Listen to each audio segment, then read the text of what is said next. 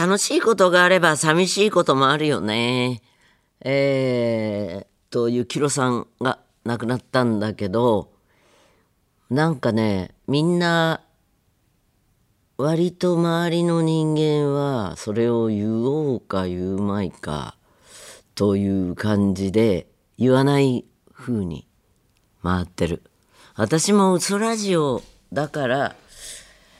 ちょっとねやっぱりなんかたいのでここでなら言っちゃおうかなって感じ。えー、すっごい古い知り合いだと思う。10代の10代半ばから。で学芸大のお家にも何度も遊びに行ったことがあるし八王子からなんて遠いのに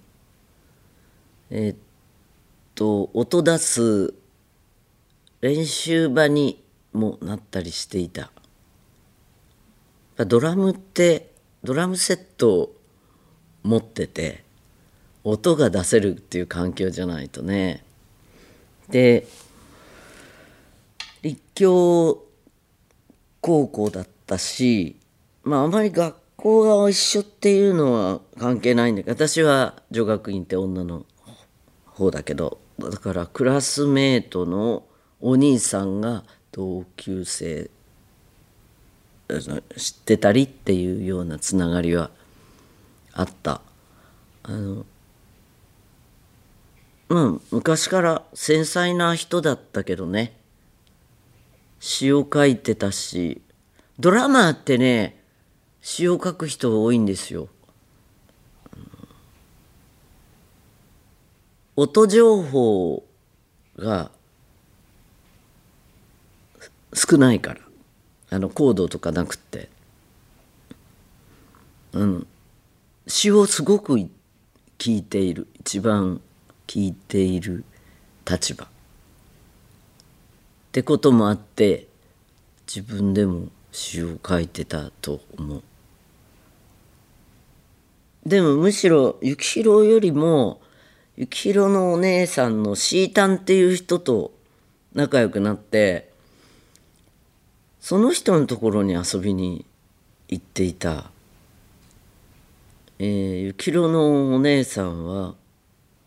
うんと大阪万博のコンパニオンにもなってなんかそういう話を聞くのも面白かったんだけど。えー、ミカバンドやらあのその後 YMO YMO の頃にはもう全然別行動だったけれどミカバンドの時には対バンみたいな感じであの一緒にステージに出たこともある。今思えばあのプロになってまだ日も浅いっていう頃だったけど両方二十歳そこそこだったんじゃないかな。えー、っと何個違いだろう。うん。2個違いかな。すごい思い出に残ってるのはなあれは82年83年ぐらいだったかなもうちょっと後かなえー、っとほぼ日本放送主催のオールツギャザーナウっていう大きいイベントがあったんですよ。ぜ85年だ。そこで、えー、サディスティックユーミンバンドっていうのを結成して国立うんとなんだあの競技場で30組ぐらいアーティストが出たんじゃないかな。桑田君とか佐野元春さんとかもだし南こうせつさんとか、あのフォーク系の人もいっぱい出て。で私はその時に小田和正さんと財津和夫さんとで3人でコラボの先駆けだね「今だから」っていう曲を作ったりして。それでそのミカバンドの前にそれをやり昼からもっといろんな人がやってるんだけどあのだから楽屋でなんかみんなで騒いでたのがすごい印象深い。でさっきも言ったけどなぜならあのもう YMO になっちゃうと全然活動が別だったからねその時ぐらいしか会わなかったんだけれどでももっとずっと後になってえー、っと90年代に私がアニバーサリーを出した後ぐらいに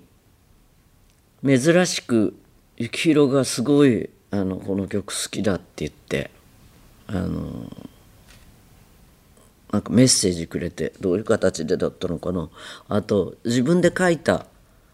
彼が書いた本にもそうやって載せてくれた。えー、っ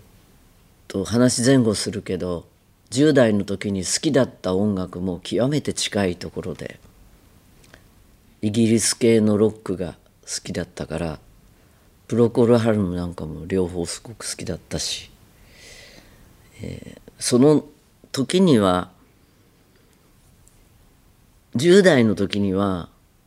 自分は自分っていうか人とは違うってそれぞれが思ってるから。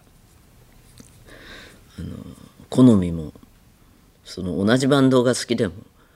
違うぞって思っていたんだけど後で考えてみるともうたくさんこの音楽の世界もねロックやポップスの世界もすっごいたくさんの人があのアーティストになりスタッフになりってなってきておしなべてみると極めて近いところで音楽やってたんだなと思います。それから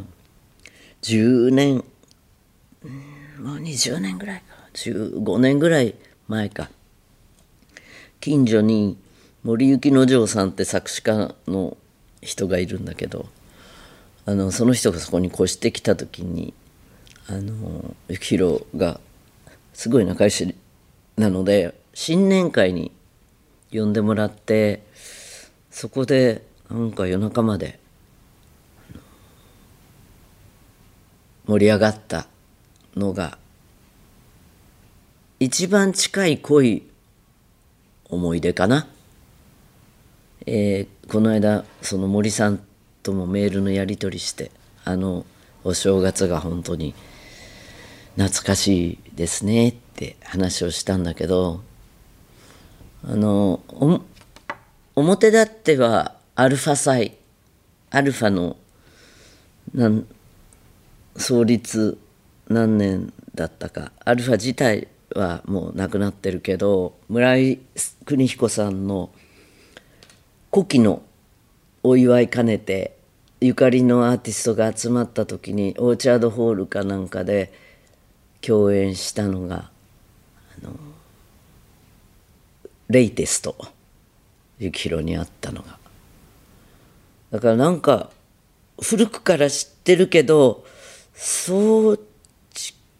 くもない。なんだこれはねなんか東京人の照れかもしれない。あんまりしゃしゃしゃり出てって知ってる残あのお悔やみ申し上げますとかって言いたくないだよね。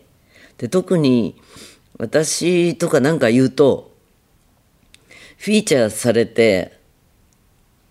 自分の思ってない形で拾われて出しゃばりみたいに思われると嫌だからこのぐらいにしとくけど。はい。ではこの辺で